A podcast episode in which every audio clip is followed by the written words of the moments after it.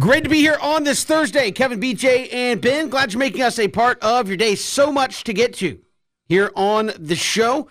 Here in hour one, we'll hear from Newy Scruggs, NBC Sports Dallas, Fort Worth.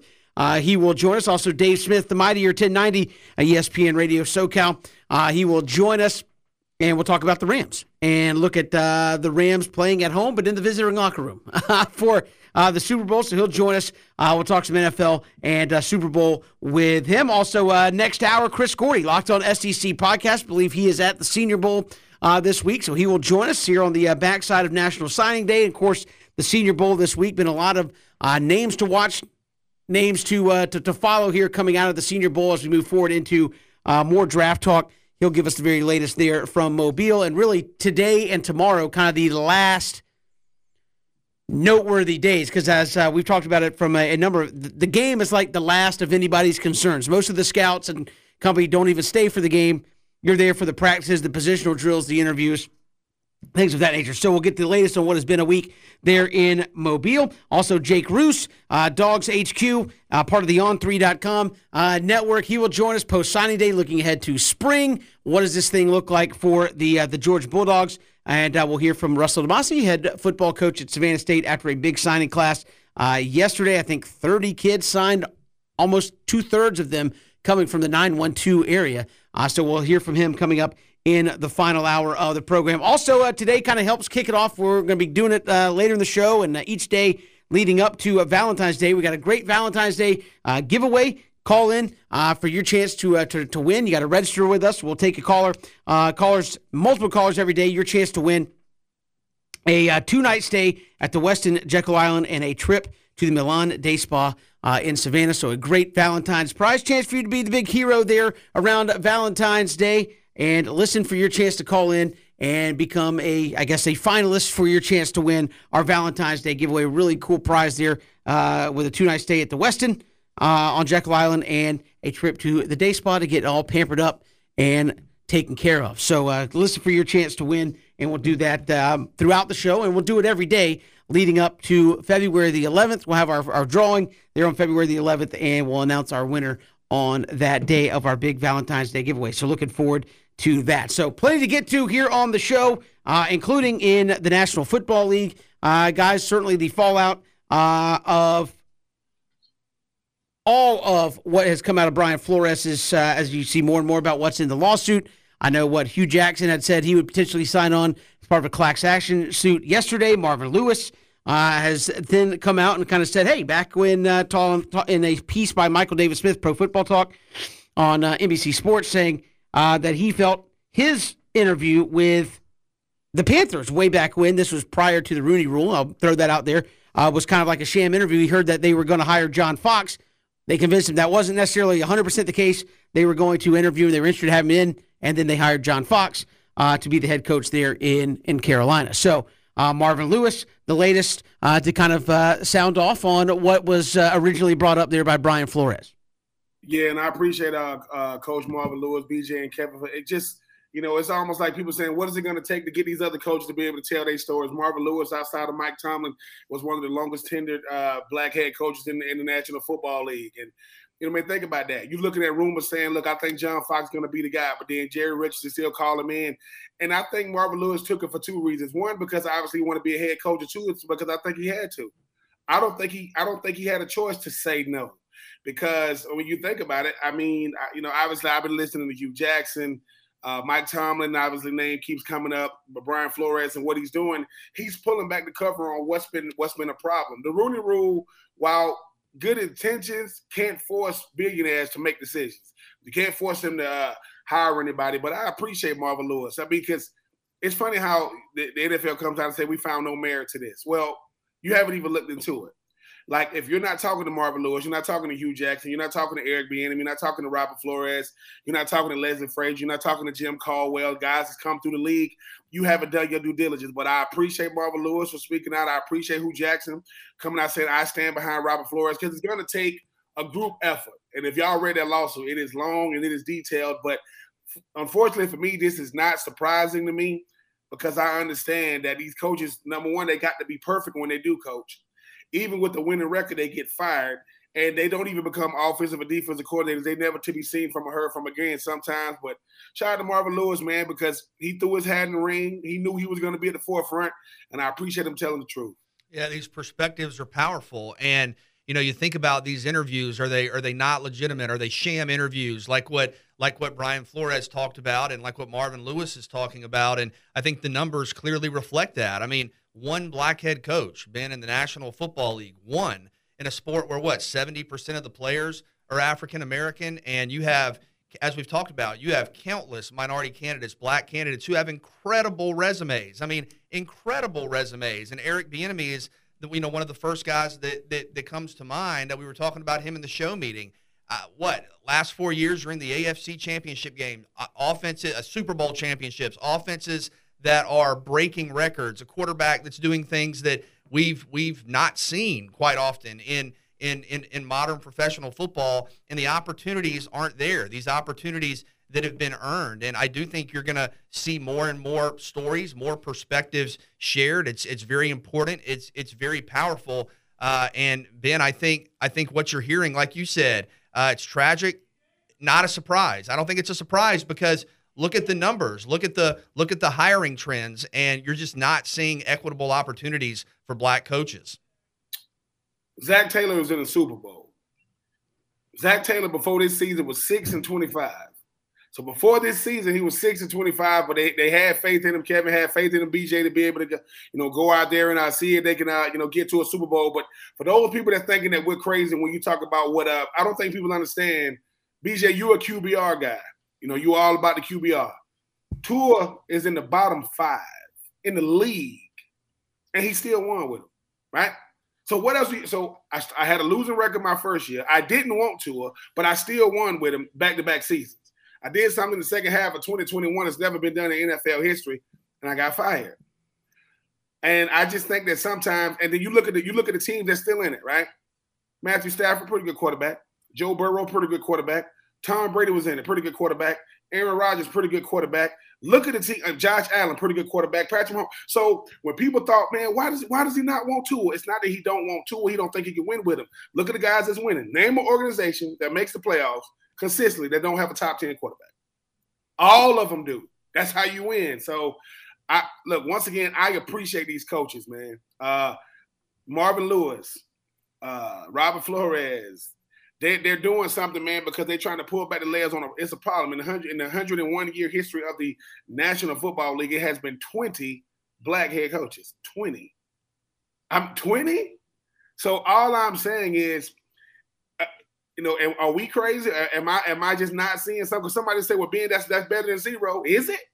Like, is that better than zero? So we'll see what happens, but this is something that's hopefully won't go away. And Kevin and BJ, you sue the NFL. You're going to have John Elway making statements and all kind of stuff, man. And for those people saying they coming at John Elway, no, I'm coming at the system for which John Elway operates in. I don't think it's, it's certain people. Stephen Ross, my God. Like, for those people that think, hey, man, how do bad organizations stay bad? Pay your coaches to lose. That's how you stay bad. And just imagine if Robert Flores would have took the money. Think about that. Because most people, let's face it, would have took it. But then it's like, well, dude, you don't believe in me at all. So think about that. You want me to lose. So did you fire me because I didn't lose? Because you're supposed to get fired if you lose. Well, I didn't lose. So because I went against what your money said for me to do, I'm out of there. So this thing is only going to keep unraveling. But I do appreciate every previous head coach or even want to be a head coach. Tyrann Mathieu is in the Pro Bowl right now. He said, it's so disappointing Eric Bieniemy ain't no head coach, man.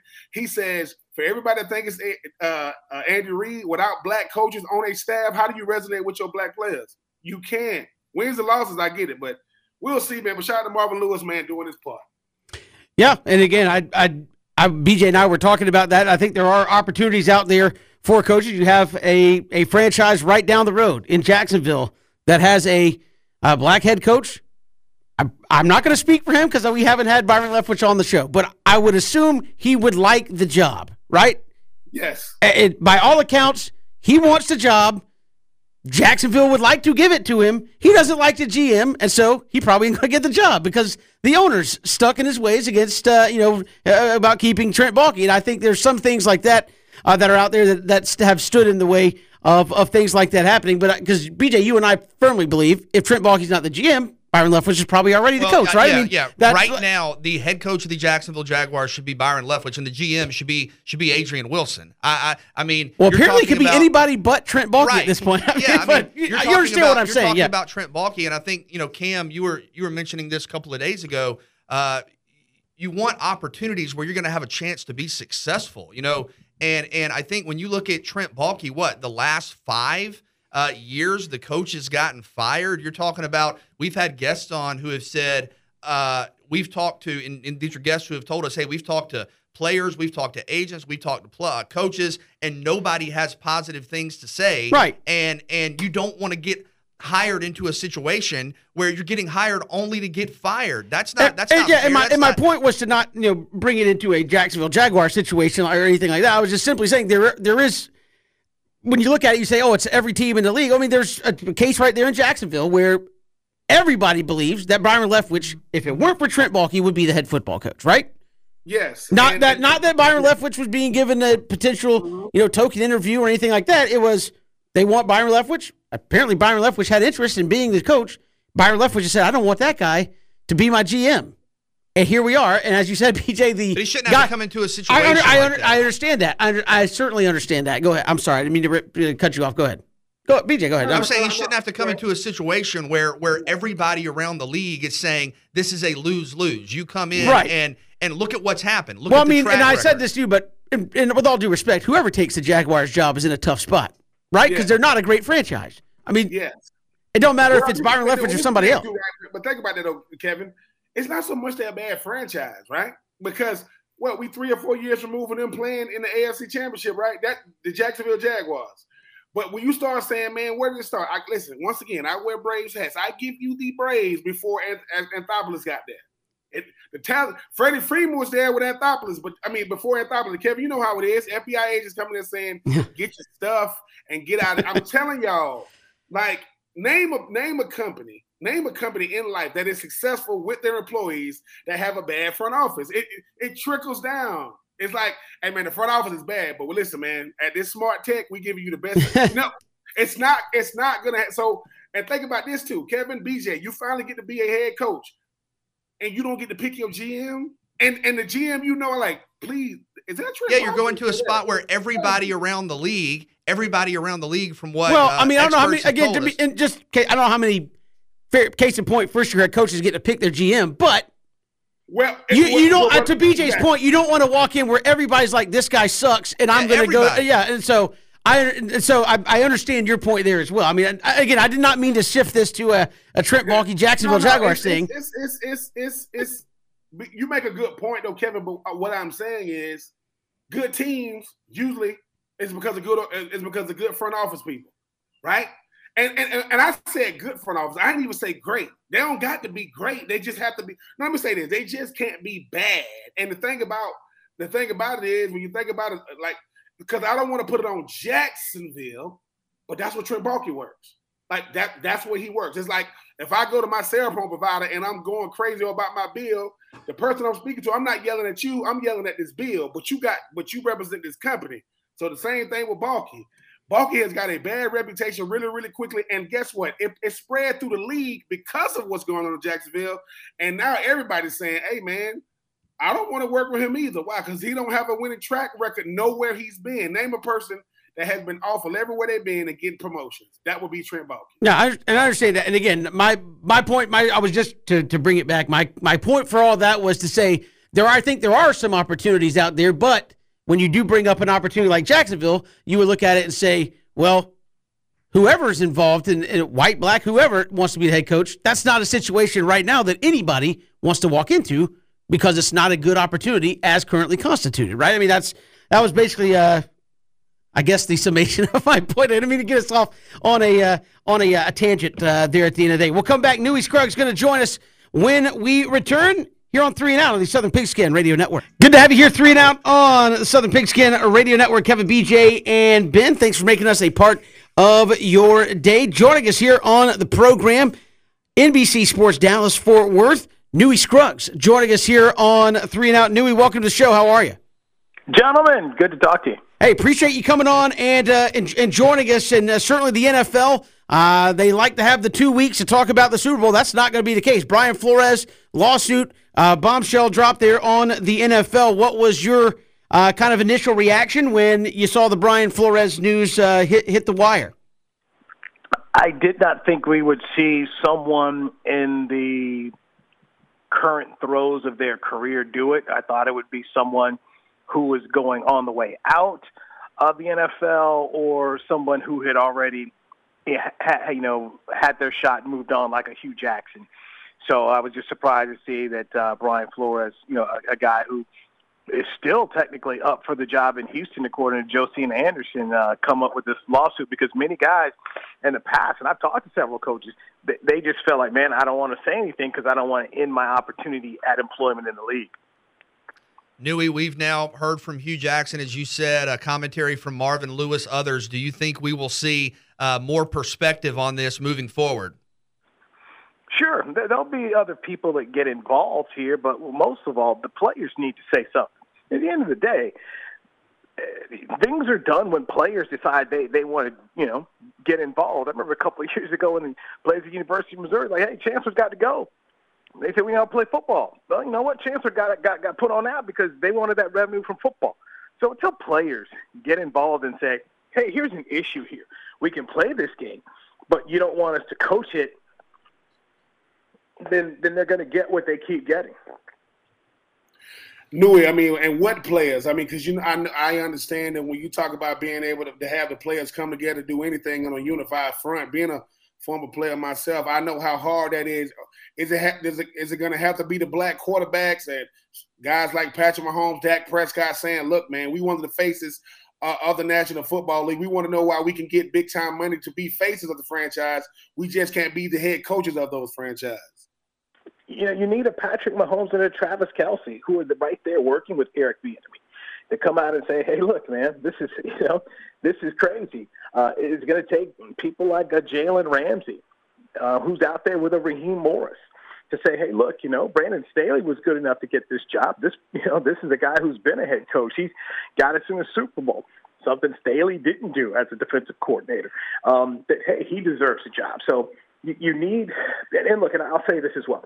Kelce and Mahomes also did come out and say something on behalf of Eric Bieniemy last year. In fact, Mahomes had said it to Deshaun Watson, and the Houston Texans didn't do anything, and that led to a part of their mistrust and breakup there. But you got to have guys really just push more of the issue and say we want more representation as well. It really does, to my mind, start with the players, because that's who the owners care about. They don't care about other black coaches and what they had to say, or other minority coaches. They care about what the players say. And when it comes to start recruiting players and places you go, that stuff could also have an impact when it comes to where guys decide to go in the NFL. And obviously, money's always going to be number one, but comfortability is the next thing. And Newy, the thing about it is, Jerry Jones, obviously probably the most famous owner, maybe even in sports, let alone football, came out and said, it's an issue that we're going to have to do better at. What does that mean exactly? Like, do better at what? Because guys are getting interviews, but interviews aren't getting jobs. That's just sitting down in front of guys. What does he mean by we can do better at it? Oh, that Jerry just quoting the flow. Jerry's reverting, just coming up with a new way to say it takes all of us. That's all Jerry did when he said that in Mobile, Alabama. Look, I love Jerry, but at the same time, never had a black coach. I remember when he was hiring Bill Parcells, the Rooney Rule candidate was Denny Green. And they didn't even fly Denny Green in. They did a phone call because even Denny knew, hey, man, I know what's going on. So that's how they satisfied it. And you shake your head. Jerry's only had two black coordinators the entire time, and Jerry's owned this team since 1989. He had two black coordinators. Brian Stewart, who after a season, Jason Garrett, who was an assistant at the time, helped run him out. And then he had Maurice Carthon, who is Bill Parcells' offensive coordinator. But Mo didn't call the plays. Sean Payton called the plays. So it's, so when Jerry says do better, he ain't the example. He ain't the Rooneys. I was, to kind of follow up on that, Newy, because Ben and I talked about this on the show yesterday. The Rooney Rule, I think, was well-intentioned, but does it kind of lead to that, well, you're telling me I have to, so I'm going to, but I want this guy. How do you kind of get around some of that and say, interview that guy because he's qualified, because you want to interview him, not because the league is over here telling you you have to, but because you want to? How do you kind of make the steps in that direction? Well, the first thing that you have to have a rule tells you a whole hell of a lot about the process and what's going on here. That, you know, before, you guys couldn't even get in a room, okay? So they made a rule to say, okay, let's get some guys in the room. And now the next thing is you got people who feel like, well, you're trying to make me do something, so fine, I'll just go through the motions. And at the end of the day, some of the folks who go through the motions, you're actually hurting yourself. I mean, the folks who came up with the rule, the Steelers, ended up interviewing a young guy, and Mike Tomlin said, boy, here's somebody we want. Meanwhile, you got folks who circumvent the rules or give sham interviews. And, you know, I can talk about, you know, just I won't give out any names. I'll be nice here. But they're still wandering the desert for coaches. But overall, you've got billionaire owners who are usually great business leaders and have had successful businesses in their own right, who don't want to do this within their own businesses. So, you know, it's that thing of you going to make me do something? Well, I'll just do it and go through the motions. But at the end of the day, they're hurting themselves, because a lot of times you're going to get great ideas by talking to different people. If you don't hire them, you'll get some great ideas. And usually one good candidate can help lead you to another or even help you with your staff. But at the end of the day, these owners don't care. And they cannot care because the TV ratings are high and the fans are still going. So they don't care, and they've shown you. It's just lip service. We don't want your black coaches. We just want you to play for us. That's what they're telling you, but that's also what has happened. You can't dispute the numbers. It is what it is. And when you sit around here and you tell black coaches and minority coaches, hey, put in the time. Show us what you can do. Eric Bieniemy is a guy who is Andy Reid's offensive coordinator, the same position that Doug Peterson and Matt Nagy, who, by the way, Peterson won a Super Bowl. Matt Nagy was Coach of the Year. So you clearly see coming off that tree is a help. He can't get a job. And Mahomes won an MVP under Eric Bieniemy. Mahomes won a Super Bowl under Eric Bieniemy. Yet Nathaniel Hackett, who's never called plays, gets a job. Nick Sirianni comes from the Colts, never called plays. He gets a job. You can't sit around here and tell me the game is rigged, especially Eric Bieniemy, who played in the league, and the players are sitting here saying he should have a job. These owners don't give a damn. They don't, and it's not going to change. And Newy, this is a lawsuit, of course, by Brian Flores, very courageously saying, "Look, we have to do better." What do you? How does this play out in a court of law, and what type of pressure does this put on the National Football League in terms of what could happen in a legal sense? Well, it depends on how many more receipts Brian Flores has. It depends on the receipts other people have. You know, if the receipts are bad enough, then you can possibly cause some change. Or they may decide, you know, we just go pay off a couple people to you know, settle this thing. You know, a lot, you know, almost like Colin Kaepernick, settle the lawsuit. So we'll see. But it's something that you know, the proof is there. You know, they can't sit around here and say that the owners, you can't sit around here and say that, yeah, we don't have a problem. You got a problem. So how they address it, how they fix it, I don't know. And there's also one thing to hire people. It's also another thing to give people a proper chance. David Culley didn't have a proper chance with the Texans. Steve Wilkes didn't have a proper chance with Arizona because he got 1 year and put out. So there's a lot of problems with some of these jobs that guys get. When you get a job like Vance Joseph, when John Elway hired him, John said, you run the defense, I'm going to take care of the offense. So it gave him an offensive coordinator. So a lot of times you get these jobs, but you don't even get them properly. I mean, think about it. If you guys came every day to your show and you had somebody else tell you, these are the topics you're going to talk about, and you got to say, okay, let me talk about how good is the show going to be? It's not going to be that good. Because you got people trying to tell you what to do. And that's the other portion for so many people. And this goes for some white coaches as well, where you're controlled by ownership. But black hair coaches get a shorter length of time. When you get the job, you got to sit around here and take people you don't want. Todd Bowles talked a little bit about that, his Jets experience, about, you know, hey, things that I know now. You wish he'd had more control and more input. But it gets tough because they kind of got you by, you know, the labels. Hey, you want the job? Here's how you have to take it. And it's a challenge. It's definitely a challenge. But as far as the lawsuit goes and what they make change, I don't know. Have to see exactly how do the lawyers go about it and what is their end game.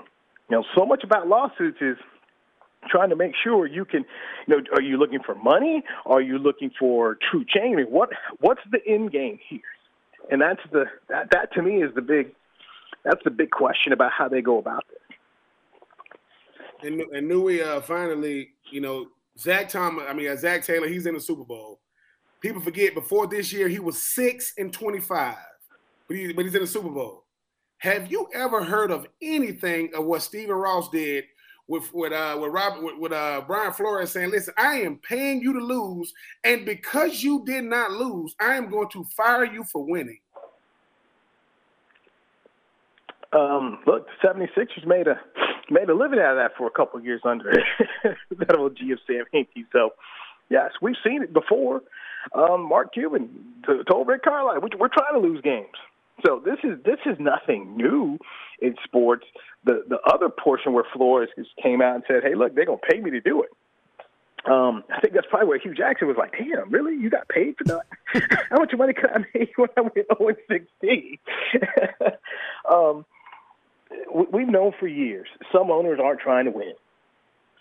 Stephen Ross wanted Joe Burrow, and Brian Flores was trying to win games. And so we think it's wrong. We think it's but you know, how many people are really talking about that? I don't see a whole lot of people talking about the integrity of the game. You know, I haven't seen any season ticket holders or suite holders say, you know what, give me my money back because you sold me a fraudulent product. Haven't heard Roger Goodell say anything, and I'll be out in Los Angeles during Super Bowl week, so that's going to be a heck of a press conference to listen to because they're going to make Roger run out there and dance for him. These owners are.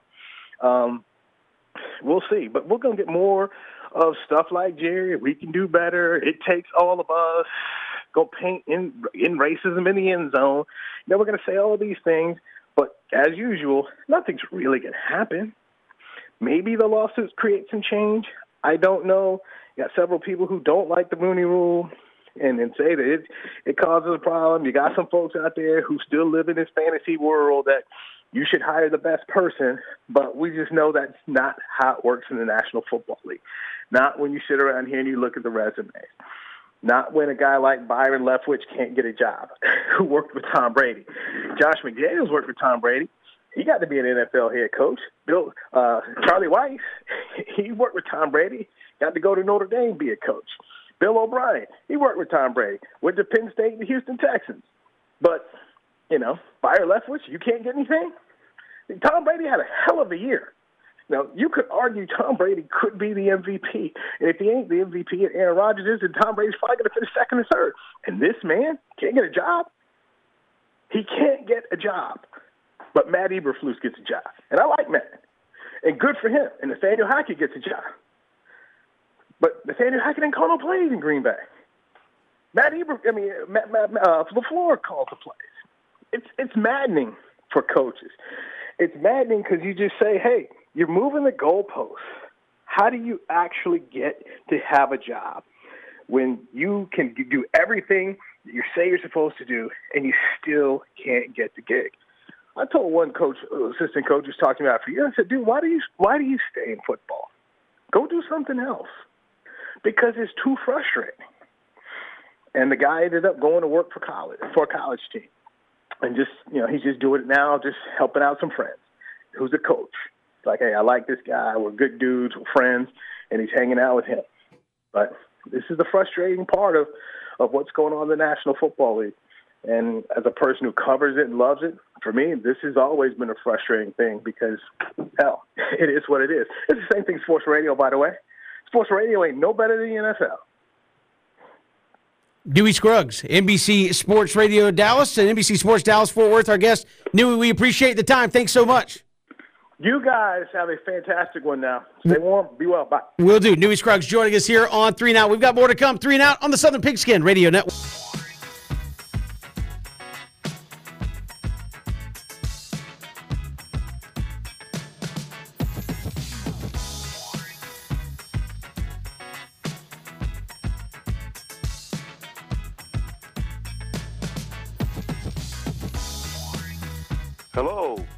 Artis Gilmore, Basketball Hall of Famer. You're listening to 3 and Out with BJ, Ben, and Kevin.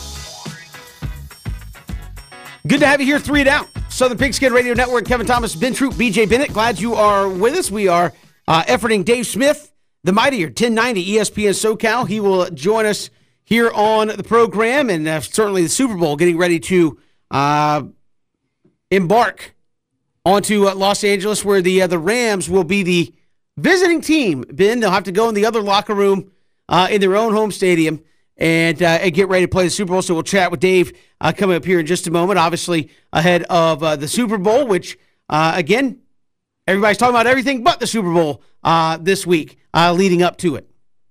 Yeah, Kevin, I mean, it showed you how big some of these different storylines are in the National Football League right now. We talking about, look, man, we talking about coaches getting new head coaching jobs, talking about Brian Flores and what he's doing for, you know, black coaches not getting head coaching jobs.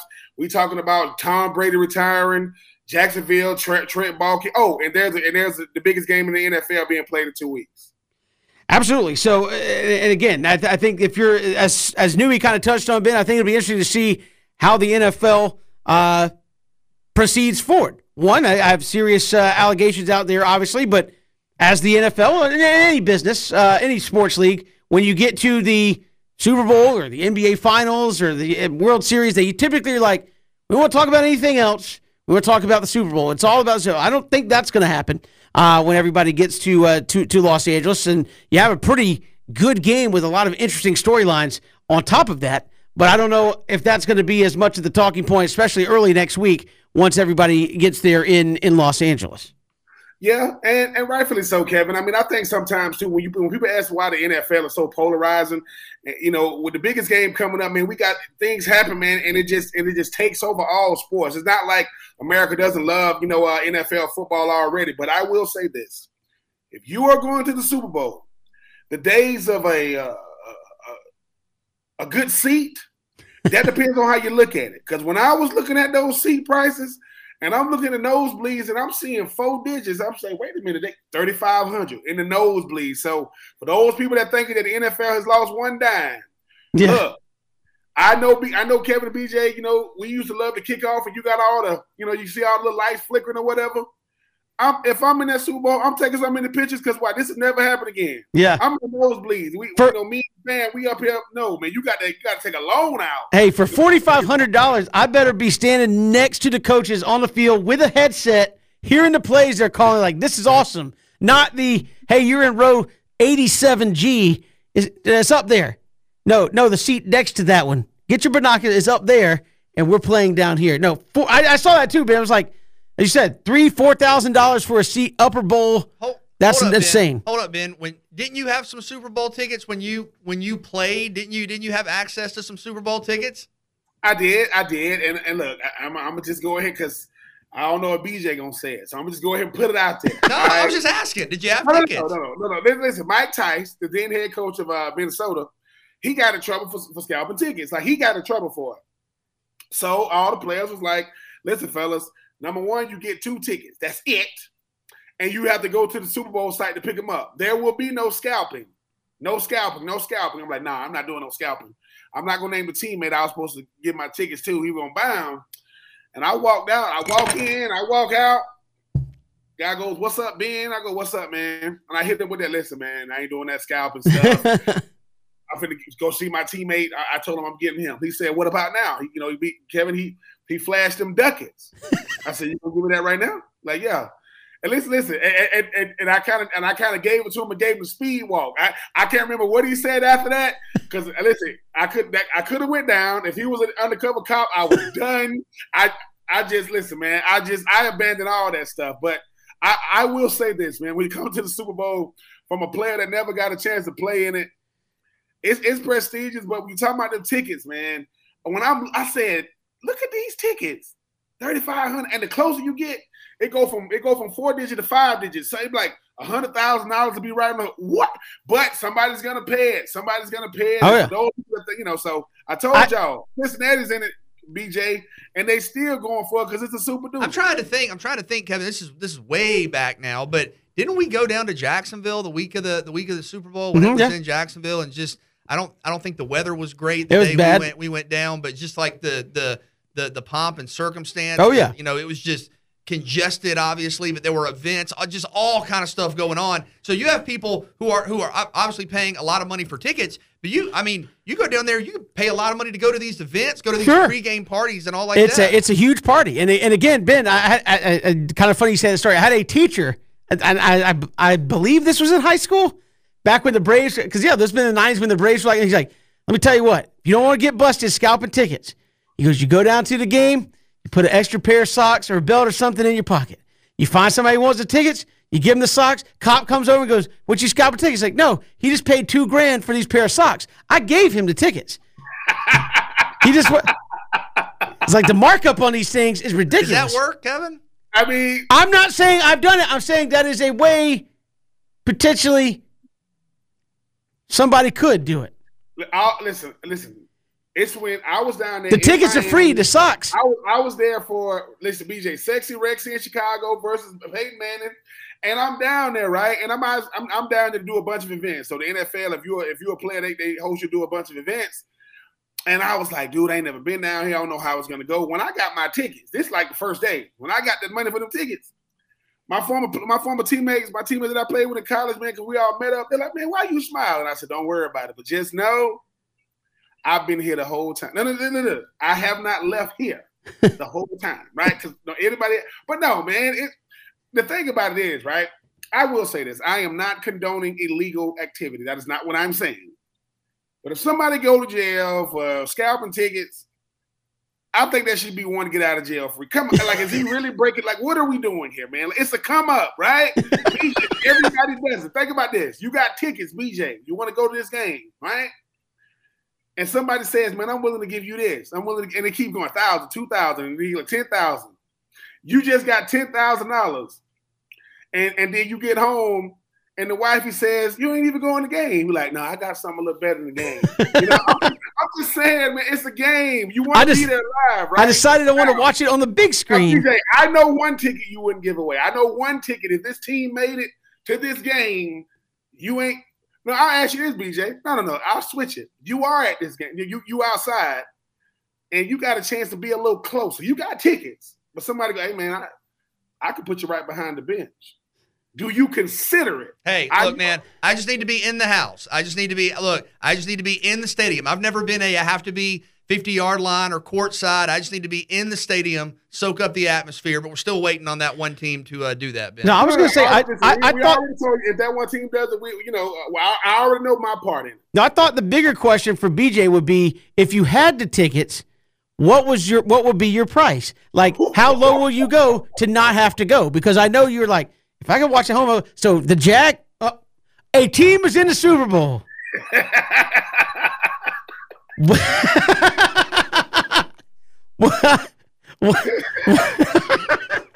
Are you talking like $200? Are you like, no, these are Super Bowl tickets? Did you just say the Jags are in the Super Bowl? No, I said the Jag.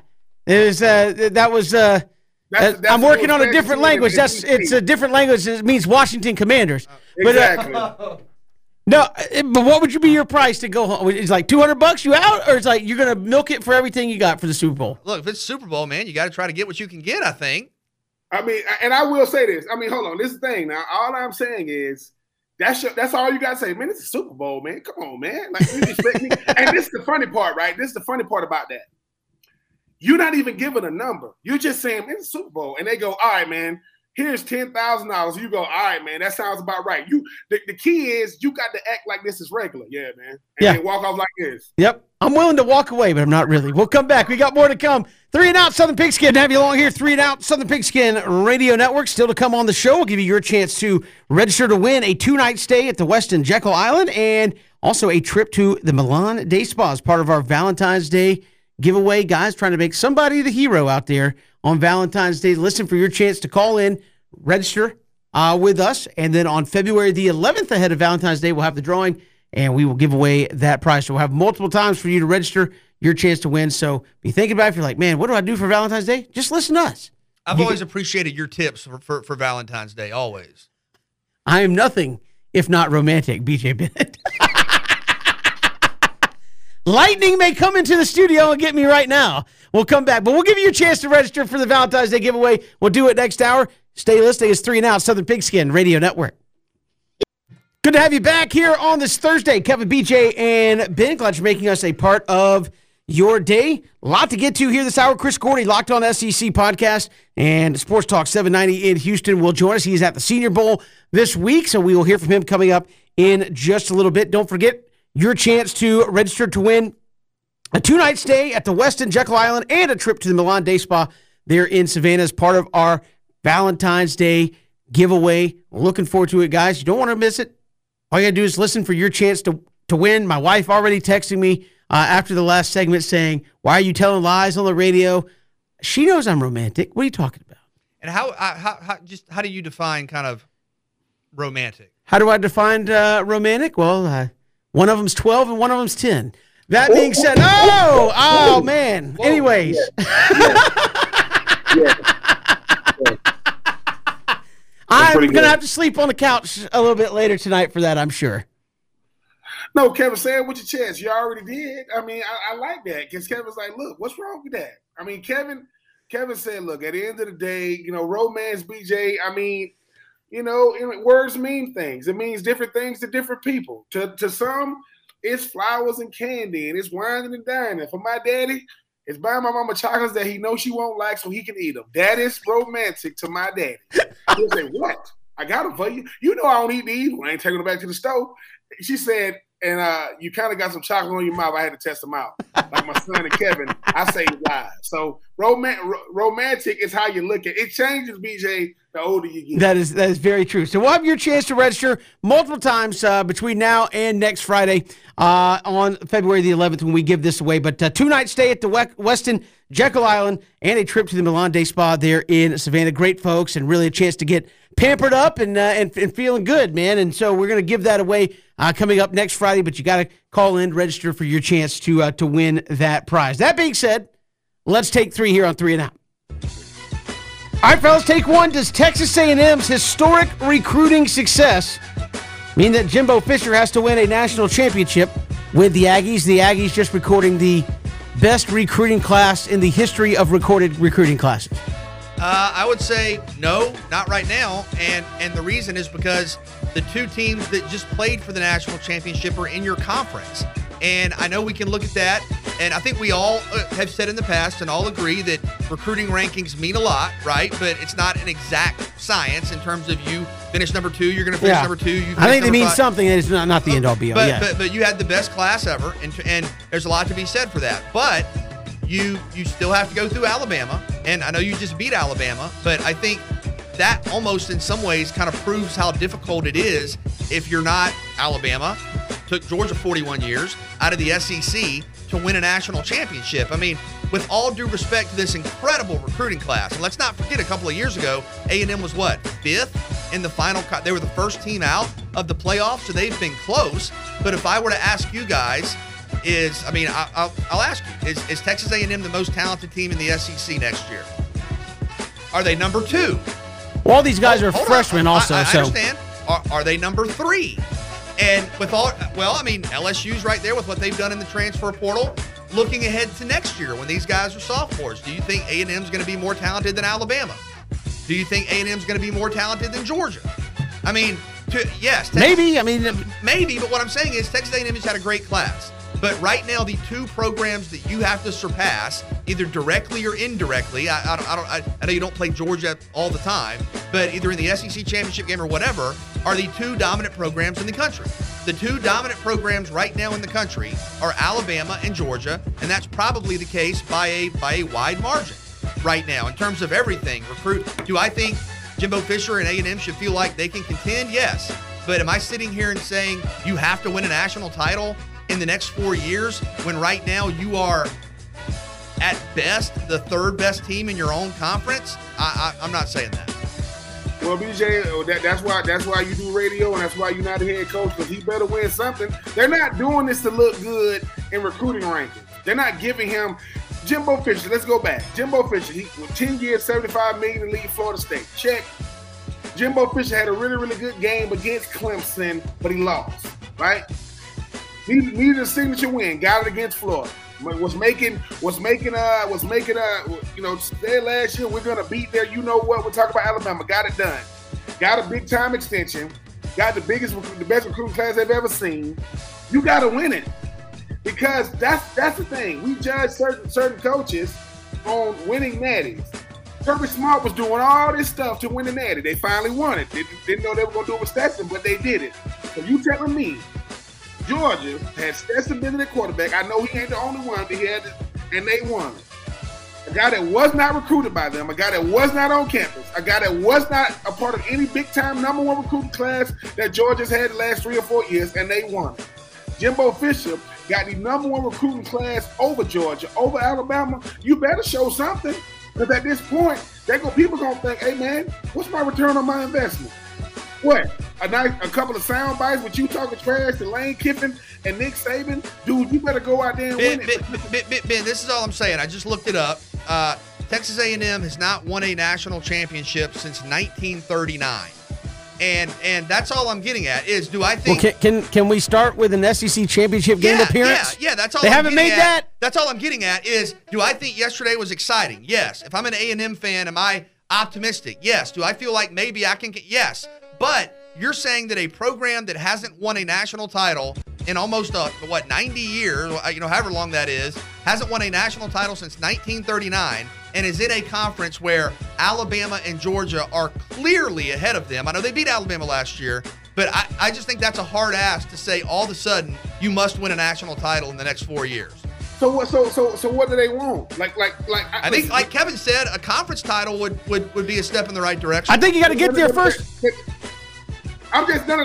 What I'm saying is, if you are one of those boosters in Texas A&M, you are not giving Jimbo, I'm not saying you gave him anything to get these recruits. I'm not a part of that. But I am saying, I am not giving you what I am giving you to win some games. Dude, Texas A&M, they want what Alabama got going on. They want what Georgia got going on. Why do you think they're giving them all this? They saying, look, it's a great program. I think they are in this class puts them in the conversation.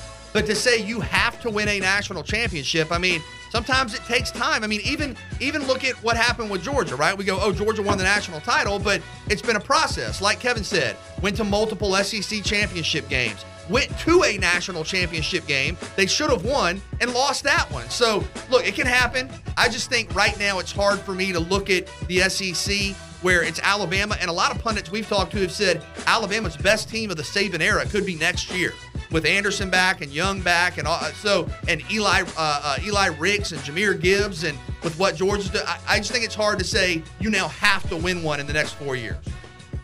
Just saying, man, that's why they give it up to Cheese. I mean, they said, what do you need to win it? This is what he said he need to win it. Contract extension, facilities, I need to get the players. Check. All right, where's our natty? Now, BJ, I'm not saying they're gonna do it, but that's what we're talking about. We're talking about unrealistic expectations when they're talking about the fan base and these boosters. They want a natty. And I bet you some of them were living in 1939. I bet you some of them was around. Just saying, got that all on it. I'd say step one, make it to Atlanta and not to play Georgia in a regular season game. I know that's Athens, but it could also be Atlanta, depending on if you're recruiting or not. At the end of the day, Ben, we all know this. All right, moving along. Take two. Which position carries more draft value? Edge rusher or offensive tackle? I think it's offensive tackle, and I think it's clearly offensive tackle. I just think, and it might have been Kevin, might have been you said this last week, most important position is the quarterback.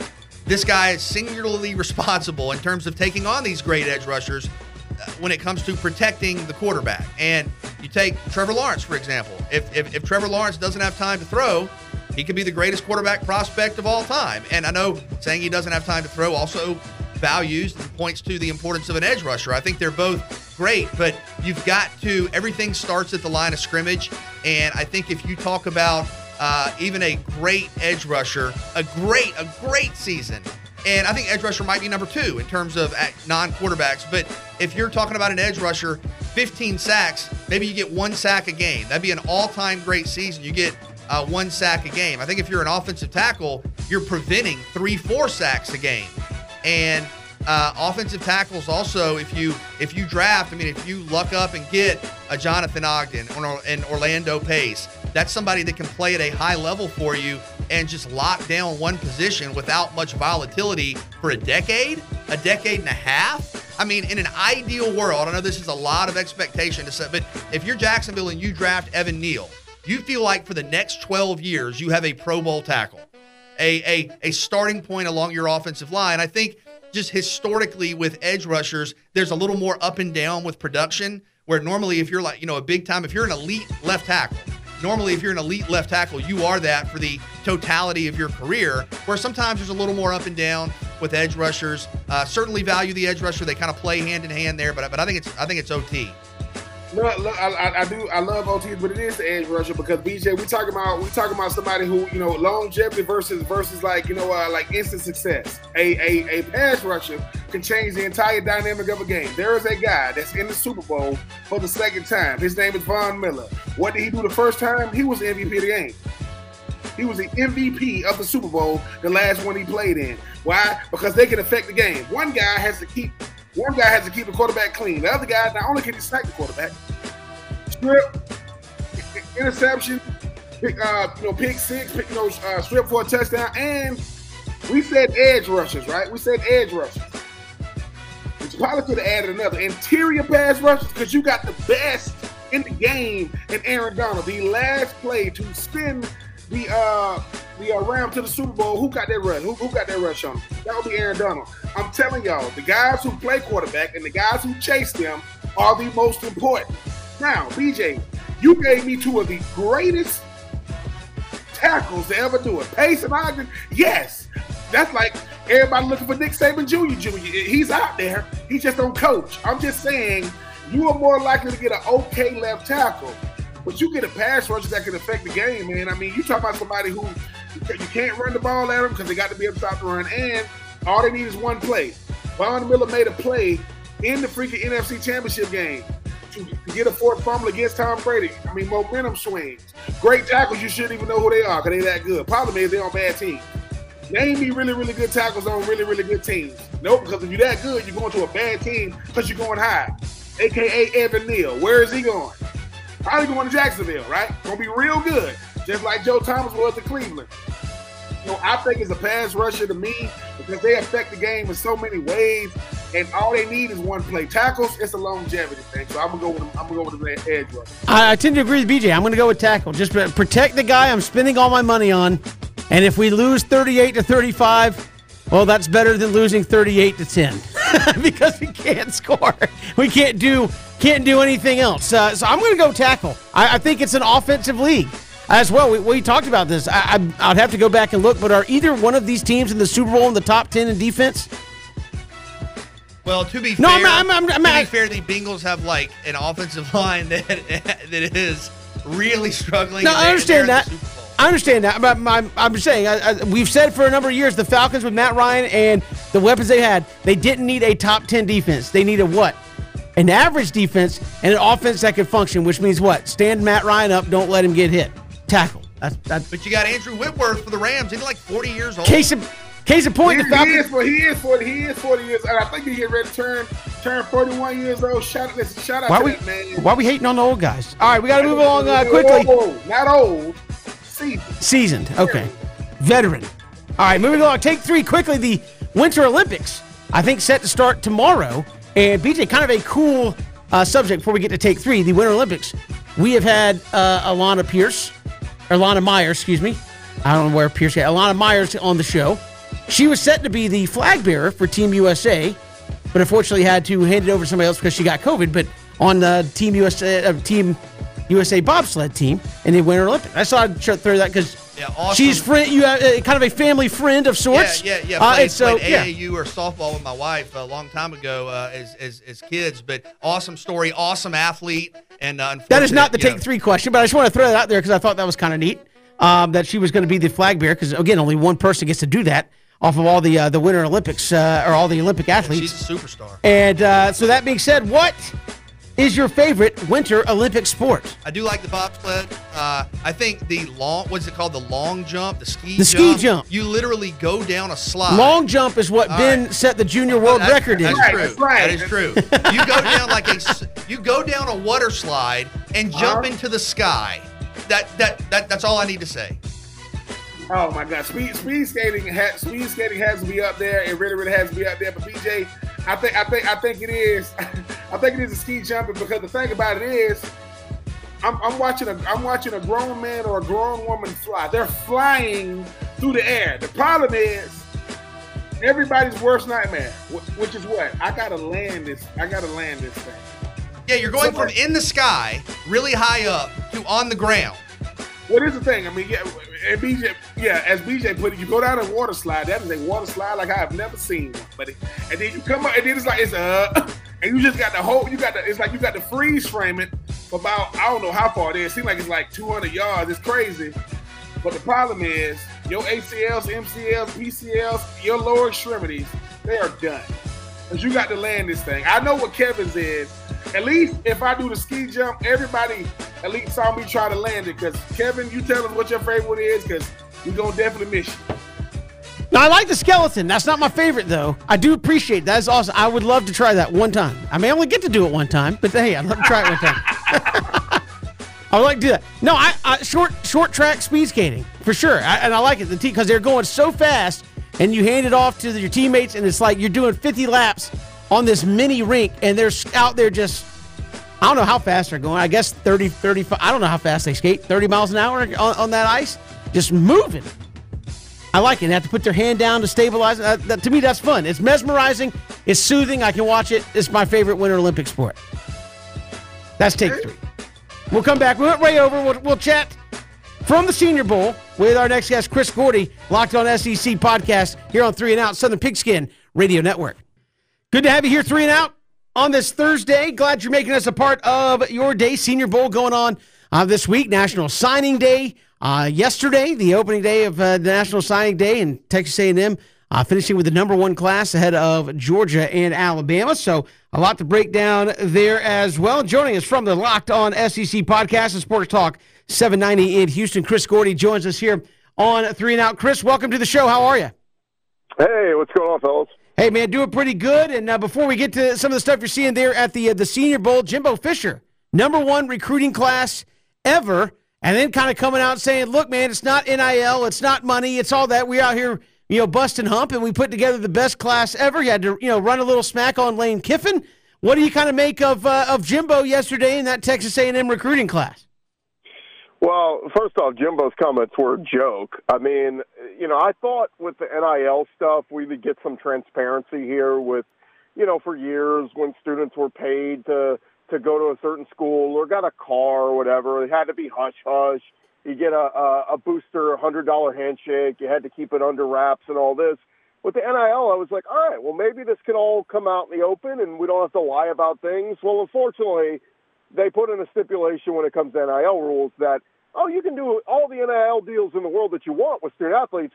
You just can't, it can't be combined with recruiting. And that's where I think it's just an absolute joke because for Texas A&M to have the season that they just had with 4 losses and to put together the greatest recruiting class of all time with 7 5-stars wanting to come there, I mean, there's no other explanation. Like, what are you selling them on, Jimbo? Like the academics of A&M, the Dixie Chicken, and live music on Saturday nights. Like, let's be real, they chose A&M because of the money. And for Jimbo to get up there and say, "Look, I don't know anything about that." Yeah, to a certain degree, you're not the one offering them the money, but your boosters are, the people handling the NIL deals, the big business guys in college stations. So it's a little bit of a joke. It's very hypocritical of Jimbo to get up there and say, "Oh, my staff recruited these guys really hard." Yeah, I bet you did. But they also chose A&M because they're getting paid. So how serious, I guess, is the argument, the disagreement here with I know Jimbo Fisher talking about Nick Saban too, but I guess with Jimbo Fisher and Lane Kiffin specifically. Oh, well, I love it because Lane knows, look, there's a lot of big money people with Ole Miss, but they don't have the money that A&M people have. I mean, when you talk about oil and gas people that are Aggie alums, it's ridiculous. I mean, it's Fortune 500 companies, and you know, their money is endless. And also think about this, the A&M fan base, they have been so hungry for a championship. I mean, the whole reason they jumped ship and came to the SEC was because they were always, you know, playing little brother to Texas. And, of course, Texas broke through and won a national championship with Vince Young in 2006 and then got back, you know, with another one with Colt McCoy and lost to Alabama. But at least they've competed. A&M, a decade into the SEC, they haven't even won the West. They haven't even been to Atlanta. They don't even know how to get to Atlanta. So, you know, it's an interesting concept in that fan base is hungry. They have the means. They're willing to pay whatever it takes to bring in the greatest recruiting class, and they think that this is going to help them. And so, yeah, it's, like I said, a little bit of hypocritical of Jimbo. But, look, it might work. I mean, if all those guys pan out and they turn out to be stud players, and most importantly, that they stick around for at least 3-4 years. This is going to work for A&M. But the only thing, I talked to some people that in the know. What I was told was a handful of these guys were offered, you know, basically a deal of $500,000, $500,000. Now they're not getting it all up front. What I was told was you get $125,000 your freshman year, and then each year you stay at A&M, you get another $125,000. So it's almost like signing a contract, and, you know, if you stay at A&M, then, yeah, you'll keep making money. But, man, it's just, you know, that kind of money, even the Alabamas, the Georgias, the LSUs, I just haven't heard any dollar figures on that level outside of, you know, Bryce Young got the $1 million last year. That's one guy. But A&M went all out for an entire recruiting class and are paying these guys big. For the Texas A&M team, because you know perception is going to have to start matching reality here soon when you start talking about, yes, Jimbo don't like the fact that NIL is work for him like nobody's business right now, but when the rubber meets the road, they're going to have to find their way or even get a GPS to figure out, hey, man, where is Atlanta at exactly because we're trying to get there. Yeah, and the thing I keep talking about, guys, is, you know, like, what if this backfires on Jimbo? Like, think of it this way. You just brought in a full recruiting class of guys making, you know, six figures, not all of them, but a good bit of them. And they're walking into a roster where largely that roster's not getting paid anything. So, you know, how do the egos mesh? Do you have guys coming in and going, well, I came here to start from day one. And, you know, some guys say, well, easy there, partner. You're not taking my starting position. So, man, this could really lead to some drama, and it's going to be on these coaches like Jimbo to manage those egos in that locker room and keep everybody happy. And you know, I made a bold prediction today that they had 7 5-stars in this class. I made a prediction that a year from now, half those guys will be in the transfer portal because I just don't know if you can make it work. I don't know if you can keep everybody happy after they got paid. A lot of these kids, like Jacoby Matthews, for instance, was the #1 safety in the state of Louisiana. He grew up wanting to go to LSU. As recently as a few days ago, I was told he wants to go to LSU. But he chose A&M because I was told yesterday they gave him an offer he couldn't refuse. I mean, at the end of the day, the kid's doing what's best for him, right? He's getting the most money, but is it what's best for him when it comes to football? He dreamed of playing at LSU. He wanted to play at LSU, but at the end of the day, he's not because the money was better at A&M. And I just wonder, is that what's best for these kids? Chris Gordy, Locked On SEC Podcast, joining us here on 3 and Out. Chris, you're at the Senior Bowl. Is there any drama, anything that's causing a lot of teams to talk there this week? No real drama. The big thing I came in to Senior Day or the Senior Bowl was wondering what the quarterbacks would look like because, I mean, guys, we've heard it for about a year. This recruiting, you know, this draft class, oh, it's the worst quarterback draft class ever. Oh, these guys stink. Well, everything we've seen this week is that a lot of teams really like Kenny Pickett. A lot of teams really like Malik Willis. So I think when it's all said and done, we could say all this, but I think on draft night come April, you're going to have 3-4 of these quarterbacks still go in the first round. Why? Because teams get desperate. Teams fall in love with a guy and say, that's our guy, let's go get him. And as we know, you know, look at Joe Burrow and the Cincinnati Bengals. Quarterback is the most important position on the field. So yeah, all this talk of this quarterback class stinks, yet this week I'm hearing nothing but good things about a lot of these guys. Sam Howell's kind of been a mixed bag. I mentioned Malik Willis from Liberty, who started his career at Auburn. He's had some nice throws, so that stood out to me. And then the running backs. I like what I've seen from Tyler Beatty, the Missouri running back, very versatile. I think he's climbing up some boards. Damian Pierce, the running back from Florida, had a really nice day yesterday. So, yeah, there's been a couple of guys that stand out. And even the receivers. I thought Velus Jones made some nice catches. The Tennessee receiver, dynamic return man. You know what he can do there, but as a receiver, trying to play the receiver spot in the NFL, I thought he made some really good catches. Chris, in your mind, who is the top quarterback prospect at the Senior Bowl of the guys there? Everything we're hearing, it sounds like it's Kenny Pickett. People are just very falling in love with him, and, he's a leader. You could see it. Look, it's a Senior Bowl practice. Don't get me wrong. It's a glorified, maybe a step up from a scrimmage, but he was taking control of the huddle. He's, they're moving the chains. He's pushing everybody. Let's go, let's go. You're not seeing that from typical, guys during a Senior Bowl practice. So I think they're very impressed with him. This BS about, his hand size, and we got to measure his hand size. I hate this kind of stuff. It happens this time of year, every year. But, man, I go back 2 years ago. You know who else we questioned hand size on? A guy named Joseph Burrow coming out of LSU, and look where he is 2 years later. So I think we get a little bit too infatuated with size and arm length. Like somebody said, Roger McCreary from Auburn, his arms are shorter than we expected. Okay, can he tackle? Can he hit? I think we lose sight of what's most important sometimes, and we get caught up in the minutia. And Chris, it's, the Senior Bowl is obviously that bowl to where you get you got all those coaches out there, watching those guys. You talk about Kenny Pickett and the quarterbacks, but how much do these guys benefit from something? I was a guy that got invited to the Senior Bowl, wasn't able to go because of injury.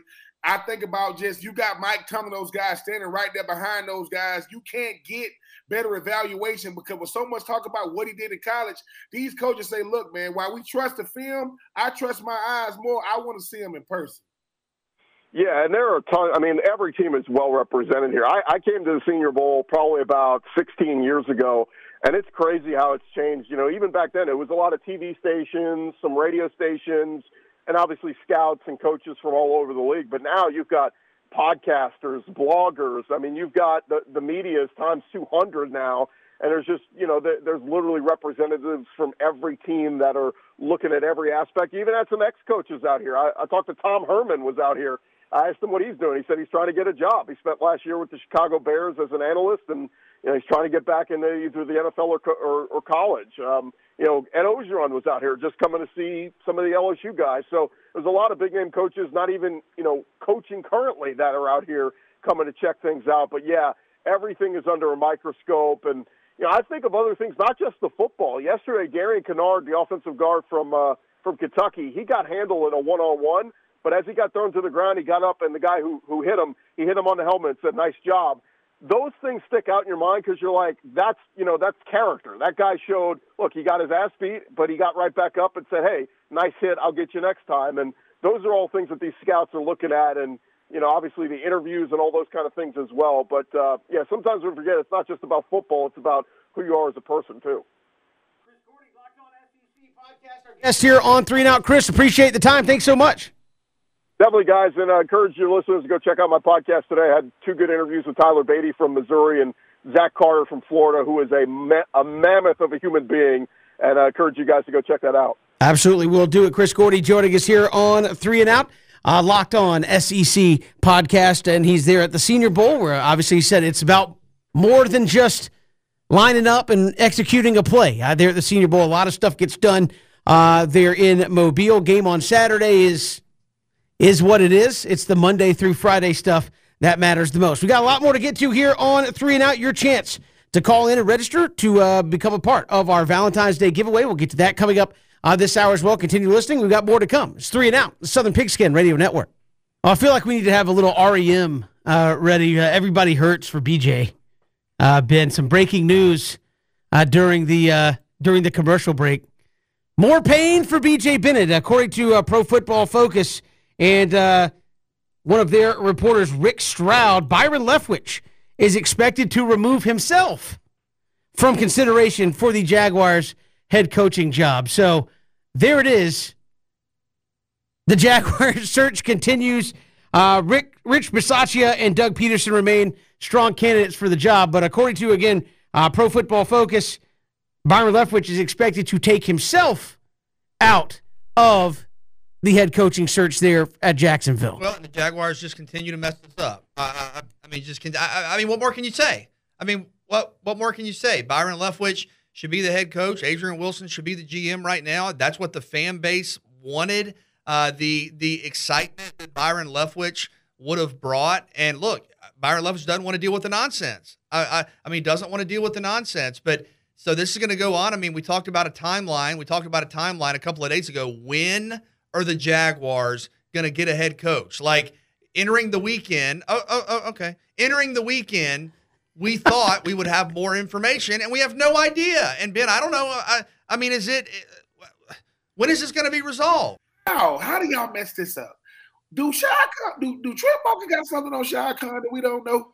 Because it's almost like Shad Khan is afraid to let him go. He goes, all right, I'm going to release, these text messages. I just don't get it. Like, you need somebody that understands football at the quarterback position. Check. A guy that has a proven track record as a play caller. Check. Has he played with anybody that's pretty good at quarterback? Tom Brady. Check. Well, what does he know about being a number one overall pick? I think he was the first number one overall pick at quarterback for the Jags in their history. I'm just saying, BJ, listen, we keep on talking about Baalke. It's Shad Khan. Shad Khan. Mike Tomlin, Urban Meyer, Chris Doyle, Trent Baalke. I'm noticing a pattern of bad decision-making here, and I can't stand this, too. People go, he's a billionaire, and he didn't make his billions from being the Jags owner. No, he bought Ben, we've talked about this with a couple of different guests. If you're in the locker room, right, because Jacksonville, you have a young star quarterback. You have a ton of free agency cap space. Yeah, cap space, yeah. You have a ton of cap space. You have, and I'm going to write this down at some point so I don't get, but you have five, I think it's the top 75. Some days I say 70. You have five very high draft picks. How about that? There we go. Including the number one overall pick, and you're just messing everything up. I mean, what's your reaction if you're on the team in the locker room? That you got fans that got clown faces for the owner? Because I'm telling you, BJ, it's everything, right? It's everything. The Jacksonville Jaguars are in a division that they can compete right now. Because no one's scared of Ryan Tannehill. Carson Wentz, I'm sorry, he's going to get hurt. He's going to throw a pick. And Houston is Houston, right? I'm just saying, sometimes you say to yourself, hey, man, what about the 53-man roster? What about them? You don't care about, the morale or the confidence or the psyche of those players? No. But Trevor Lawrence been hanging out with Gardner Minshew. What? I'm telling you, it's bad. It's bad. And I tell people this all the time. The hardest thing to do in the National Football League is to win consistently. It's even harder when you got a guy like Trent Baalke. Or, let me stop saying Trent Baalke. You got a guy like Shad Khan. Because think about this, BJ. He's the same owner that want to go to London. He literally want to be the London Jaguars. And people used to laugh at that, right? Every good organization has a front office that understands if you cannot resonate with the guys that the product of the 53-man roster, that is your product. But that front office, if Trent Baalke make all the decisions, just imagine the people that got to work with him up there. Just imagine the secretary and player personnel, and because if he is the best we got, and these people got to show up every day. The fact that Trent Baalke can still work bothers me. He should have been gone, man. I'm sorry. You're not serious about running the organization when Trent Baalke has the biggest voice in that building right now. Mr. Khan never met you. No, well, it's obviously true because again, Byron, you had not, and I shouldn't keep been much like you. I shouldn't keep saying it's Byron Leftwich. You had multiple head coaching guys say, "Look, I'm interested. Don't want to work with that guy." Not interested in working with that guy if he's going to be the GM. And now he's taking his name out of the search altogether, so publicly anyways, and say what you want about the Rams offensive coordinator. Publicly, you could be down to what, choice 5? If you take Rich Bisaccia and Doug Peterson. Coordinator becoming the head coach of the Vikings? So he's probably taking the Vikings, so you're down to choice at the least choice 5, right? Because 3 or 4 guys have already either pulled out. We were saying last week, right, can you go through the Senior Bowl? I don't know a couple of franchises are, but can you go through the Senior Bowl with no head coach? Because you're evaluating not only for the number one overall pick, but again, five of the top whatever picks you are arguably the most prominently placed team in terms of the first couple of rounds. And I know a few teams have two first round picks, but you're one of the most prominently placed teams in the draft. You're going to the Senior Bowl with no coach. I mean, now we're talking about, I mean, I guess you could have a hire tomorrow, but now are you going into next week? Are you getting into mid-February without a head coach? And Cam, to go back to something you said, either earlier in the week or last week, this might be the most important offseason in Jaguars history. And you've gone over 40 days without a head coach, and you were the first franchise to move on from your head coach, understandably so, and now are you going to be the last team to hire a head coach? Are you going to go 50 days? Is this a 50-day coaching search? Is it a 2-month coaching search? I mean, how do you get prepared and have a philosophy for, again, Cam, to your point, maybe the most important offseason in franchise history when you don't have a coach? And Byron Leftwich, this is just such a – the Jaguars keep messing everything up. I mean, Kevin, what more can you say? It's awful. The fact that when you type in Urban Meyer, it says former Jaguars head coach. I mean that's all you need to know. There are certain things when it comes to business that aren't conducive for winning in a winning environment. Now toxic environments, yes, I've seen it right now. Chris Doyle he's only going to get hired by one organization. If Trent Baalke get another job, never met him. I'm just talking about what he's done for the Jags. What is it? Like, I don't get it. Shouldn't be general manager. But again, I think, as you said, the Jags have done horror. Again, they might be in contention to try to become the worst run franchise in the NFL, competing with Cleveland. I don't know what else you can say. I don't know what else you can say. Cleveland's way more. Yeah, I mean, you have guys that want the job who are taking their name out because you fumbled this thing up so bad. We got more to come. Still have your chance to register for our Valentine's Day giveaway. Keep listening. We're going to do that when we come back. It's 3 and out on the Southern Pigskin. Red's Day coming up. Want to be the Valentine's Day hero? We got a way to hook you up. If you win our Valentine's Day giveaway, a two-night stay at the Westin on Jekyll Island and a trip to the Milan Day Spa in Savannah, so you get a nice staycation and a little pampering package there as well at the Milan Day Spa, so everybody comes out looking like a winner on Valentine's Day. Christian, are you trying to win as well? Well, I was just going to ask. I mean, Kevin, you are happily married, and I am. Yes, you have 2 young boys. I do. What's your secret? Obviously, I had some romantic inclinations at some point. You had some game twice. At least twice, yes. Not twice. Every other time, I was unsuccessful. No, I need to adjust from this. What's your secret? Man, how about this? Baseball going to come back with the world? Ben, how many children do you have? I have 3. So 3 times you had some game. What's your secret? I mean, I don't know if it was game. I think, my three little ones, I mean, I would never do anything better than that. But it ain't the game, Christian. I mean, thank God for sympathy. Thank God for feeling sorry for people. You know, and I'm talking about me. Hey, I appreciate. You know, so for the fellas out there, yes, this package that we're giving away, yes, could potentially help. Yes. Listen. You ain't getting much better than this, Christian. And this thing, if you win it, and you know for giving cars and candy, boy, you are gonna have to step up after 2020. Or flip it around. Flip around. What if your significant other was to give this to you? Yeah, absolutely. I love a day at the spa. Just know this right now. As long as this has no kids involved, I will try to sleep for 48 hours. So what we got to do is we got to get folks, you got to get you registered. We'll have the drawing next week, the 11th, next Friday. So give us a call right now when we tell you, 912-342-7184, 912-342-7184. Give us a shout. Let us know you want to be in as a part of our Valentine's Day giveaway. We're taking those registrations, and you can win the 2-night stay at the Westin Jekyll Island and that package to the Milan Day Spa in Savannah. Call right now. Get your name registered for that package. Our Valentine's Day giveaway. We'll give you multiple opportunities to do that, but call now and get in and win. Good to have you back here, 3 and out on this Thursday. Kevin, BJ, and Ben, glad you're with us. Thanks for making us a part of your day. National Signing Day yesterday. Georgia just cleaning up again. And joining us here from Dogs HQ, part of the On3.com network, Jake Roos joins us here on 3 and Out. Jake, welcome. How are you? Hey, I'm doing well. Thank you guys for having me. I appreciate it. And again, early signing day was good for Georgia, but I think day two, or the regular signing day, was pretty good for Kirby Smart and company as well. Yeah, really hard to complain about this finish if you're the Georgia Bulldogs. Not just a ton of spots left, but you close with two of your longtime commits in Dylan Bell and Darius Smith. Obviously, Jordan James flips over to Oregon. He was a long-time commit, but you're able to offset that with the pickup of a guy who's really burst onto the scene and running back Andrew Paul.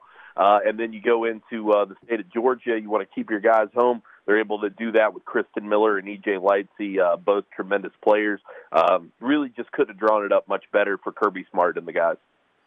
Jake, how does this class compare to some of the recent Georgia recruiting classes? It's strong. I don't know that it's at quite the same level. I think that certainly you have to consider, just how great some of these groups have been. I think that from a defensive back standpoint, it's absolutely outstanding. I don't think you could have done much better there. I think probably the same is true when you're talking about, just the defense as a whole. I mean, to go in and finish with Kristen Miller, to go along with guys like Bear Alexander, who's already in place, I mean, you feel really good about that.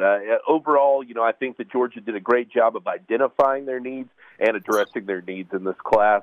It should pay dividends down the road. Jake, obviously with this current class, are there anybody in this class that could be key contributors in 2022? Yeah, I think there's a couple of guys. I think that, that there's, certainly the guy I'm looking at first run is probably Malachi Starks. I think that he's a guy who you feel like can come in, make an impact early in his Georgia career, get a chance to possibly – get a run at safety, and he's got enough athleticism and enough upside to him that he can get in there and, be in contention early. They're going to need some guys on that back end, certainly. Replacing Lewis Seen, not going to be an easy task, wouldn't be for any team, but a guy like Malachi Starks can go a long way to addressing that. We've heard a lot of folks talk about in regards to recruiting, especially when we talk about these top classes and you start getting loaded up with talent like Georgia certainly has under Kirby Smart, is how many of these guys have to come in and play early simply to try to keep them from the transfer portal, which has become such a huge part of college football? Yeah, there's no question that it's a big consideration. It's something that everybody's up against, and that's not just a Georgia-specific thing. Every team's having to deal with that same notion.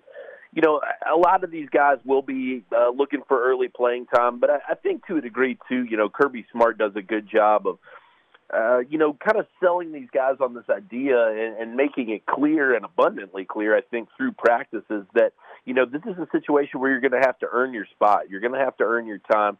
I think the fact that they've set that precedent is really compelling for a lot of kids. I think that they really can appreciate that and kind of lean into that. I think that's why a lot of kids ultimately end up choosing Georgia, to be honest with you. Defensively, Georgia's been the standard in college football. I know some pundits have said, hey, this is one of the best defensive classes we've ever seen. How loaded is the talent on that side of the ball especially? Huge. It's just massive when you're talking about the additions that they made there. I think they brought in three tremendous inside linebackers, and you're losing three tremendous ones, right? In Nakobe Dean, Quay Walker, and Channing Tindall. You go get Jalen Walker, C.J. Washington, and now E.J. Lightsey to kind of fill that middle out. That's been such a crucial area for Georgia. They've had so much success there. Glenn Schumann's done a fantastic job in developing the talent he's brought in as well. That's massive for them. Like I said, the back end of that defense, 5 defensive backs, all of them 4 stars or better, 3 5-stars in this group, including a top 10 player. Then you get up front, you're looking at guys like Michael Williams, Kristen Miller, and Bear Alexander. It's an absolutely tremendous group on that side of the ball, and they've got to be completely thrilled with it. with Kirby Smart out there on the recruiting trail saying, listen, man, we're the defending national champions. And to be able to say that now with what Alabama's doing, what Texas A&M just did in the recruiting side, Clemson and different schools, how much better is that going to make the product on the field, Jay? Because as we both know, one, they want to come to Georgia to win, but obviously, you know, putting those guys in the National Football League, you know, that doesn't hurt either. Yeah, no, that's huge. I mean, between the national championship, I'll say this, between the national championship win and then what Georgia's probably about to do in this NFL draft, you can look for a big summer ahead. I think a big summer and a big fall, because Georgia's, the one knock that maybe kids have had is, you know, Georgia's draft resume hasn't been the greatest in maybe the past 10 years.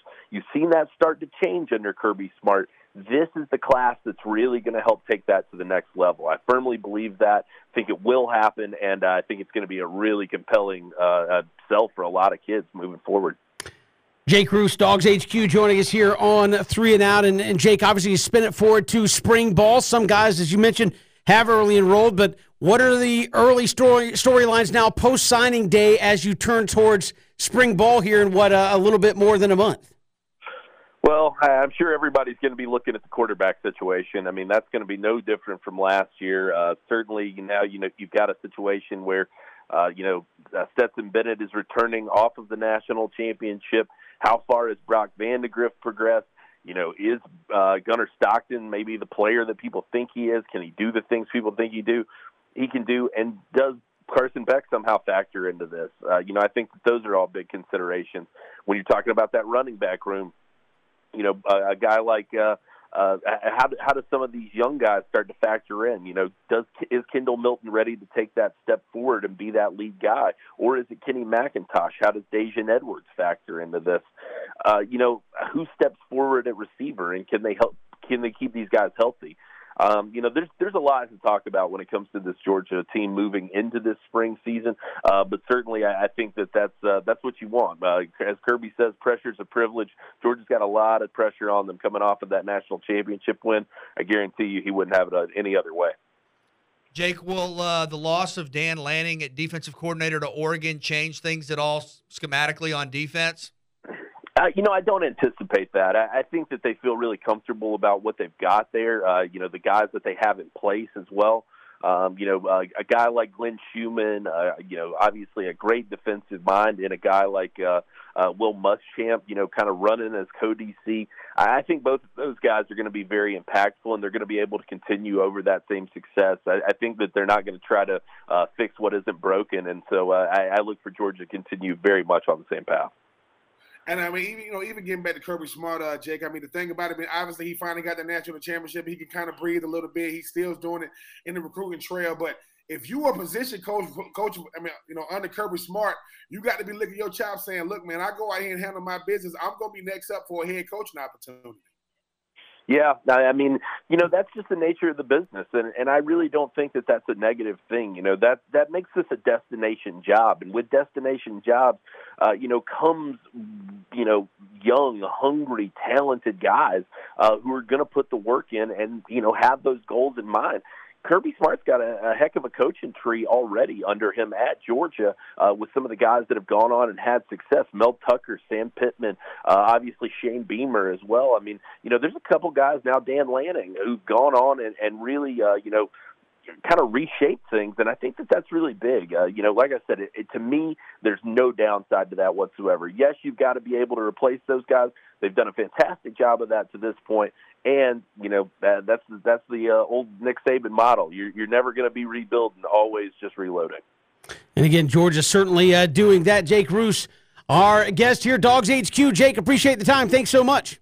Hey, thank you guys for having me. I appreciate it. Appreciate it. Jake Roos, Dogs HQ, joining us as Georgia wrapping up another successful signing day. And as he said, BJ, the quarterback room, I'm sure if you polled all 130 schools, 100 of them, the most interesting topic in the spring is going to be what's going on in that quarterback room. But certainly at Georgia, you got some highly touted guys. You have a returning guy who just won the national championship, and some guys, well, you know, JT Daniels is going to be there for spring, but is going to transfer, and another guy that might be looking to transfer. Yeah, look, you have a lot of talented guys at quarterback, but Stetson Bennett. I mean, come on, you win the national championship. You're the MVP of the semifinal game offensively and the championship game. You finish in the top 5 in the country in passer rating. I mean, he's one of the top returning quarterbacks in college football. And I think he probably expects to be better coming up this fall. He'll have Brian McClendon coming in to help him get to that next step. But yeah, spring practice, Ben, right around the corner, not that far away. Yeah, and it should be exciting, BJ. Look, I mean, the Stetson Bennett thing, people need to get over it. I mean, if anybody was better than him, they would be playing right now. And Kirby Smart, I mean, let's face it. People say, hey, man, what did he really take away from Nick Saban? Nick Saban used to win without great quarterback play. Good quarterback play, wasn't great quarterback play. I think Stetson Bennett is the guy for the job, BJ. And if he's not, one of these young guys is, take his spot. But I just think with the season he just had, Look for Stetson to be under center in 2022. Well, we've got more to come here on this Thursday. It's 3 and Out. Hit us up on Twitter at Pigskin Radio, streaming live at ESPNCoastal.com. With us, and again, don't forget we have your chances to register to win our Valentine's Day giveaway. Come in like a big time hero here on Valentine's Day. 2-night stay at the Westin Jekyll Island. Also a trip to the Milan Day Spa in Savannah. So a nice Valentine's Day package. We're going to take your calls each day on the show for your chance to register to win. We're going to do a drawing next Friday, the 11th, not tomorrow, next Friday, the 11th, and give away that package. But keep listening all throughout 3 and Out tomorrow, next week, for your chance to call in and register, get registered to win that great prize. I wish I could win, quite frankly, but I can't. No, you're the expert already. You don't need any help. I didn't say I was an expert. Kevin done said some stuff today on the show. Kevin done say, listen, man, I got to go. He got to go home later and. Well, BJ, if Kevin knocking on your door, well, you know what happened with the missus. Well, he's already getting messages during the show. I mean, we can confirm that, right? Multiple retort messages? Yes. She told me I was lying earlier, and then she was like, you do some nice things that most people probably wouldn't consider overly romantic. I was like, hey, you know. Oh, okay, give you a little love. Every once in a while, you know. I'm not saying it's every day. Every once in a while, the missus will move a decimal over to say, listen, you're going to spend a couple of dollars. See, Ben knows exactly how it works, man. So, again, keep listening for your chance. We had a great prize that we're giving away. Again, 2-night stay, Westin Jekyll Island, and then you get that package to the Milan Day Spa in Savannah. Going to be a whole lot of fun. And, again, we'll let you know when to call in and get registered up for your chance to win that package. And, again, try to come through big on Valentine's Day. I mean, we're easy, just, hey, here's a Reese's cup. Hey, I'm good. Thank you. You love me. Right? A Reese's cup in the shape of a heart. Yeah, that's it. Or one of those things I don't know if it was it Halloween they were doing it where you could buy like a Reese's cup, like pie, and it was like $40. It was like $40 and it was like this big. Nobody can see that unless you're watching on the screen, but it was like, the size of an actual pie. Valentine's Day is the Super Bowl of cookie cakes because they're going to be going cookie cakes are Jim Johnson, producer Jim, was a connoisseur of the cookie cakes. It's the Super Bowl of cookie cakes, 14th of February. Absolutely. So we're excited to be giving that away. Listen, and we'll tell you when to call in and get registered to get involved and win that prize. And going to be a lot of fun, and we're going to make somebody look like the champ on Valentine's Day. I'm making sure the cushions are nice and fluffy on the couch. Got a blanket out there just in case I have to get shunned. But hey, at least you got the TV out there. You got all the creature comfort. Nice TV out there. Oh, yeah, you got the TV. You got the refrigerator still out there. It's like Now you got to find a remote. Just got to find a remote. With 2 kids, that is BJ. You probably know this. Like my kid, like I kid you not. Came home one day, I said, hey, where's the remote so I could turn up the volume on the little soundbar thing? And this is what I got. Oh, we threw it. I said, excuse me? They're like, yeah, we threw it. Where?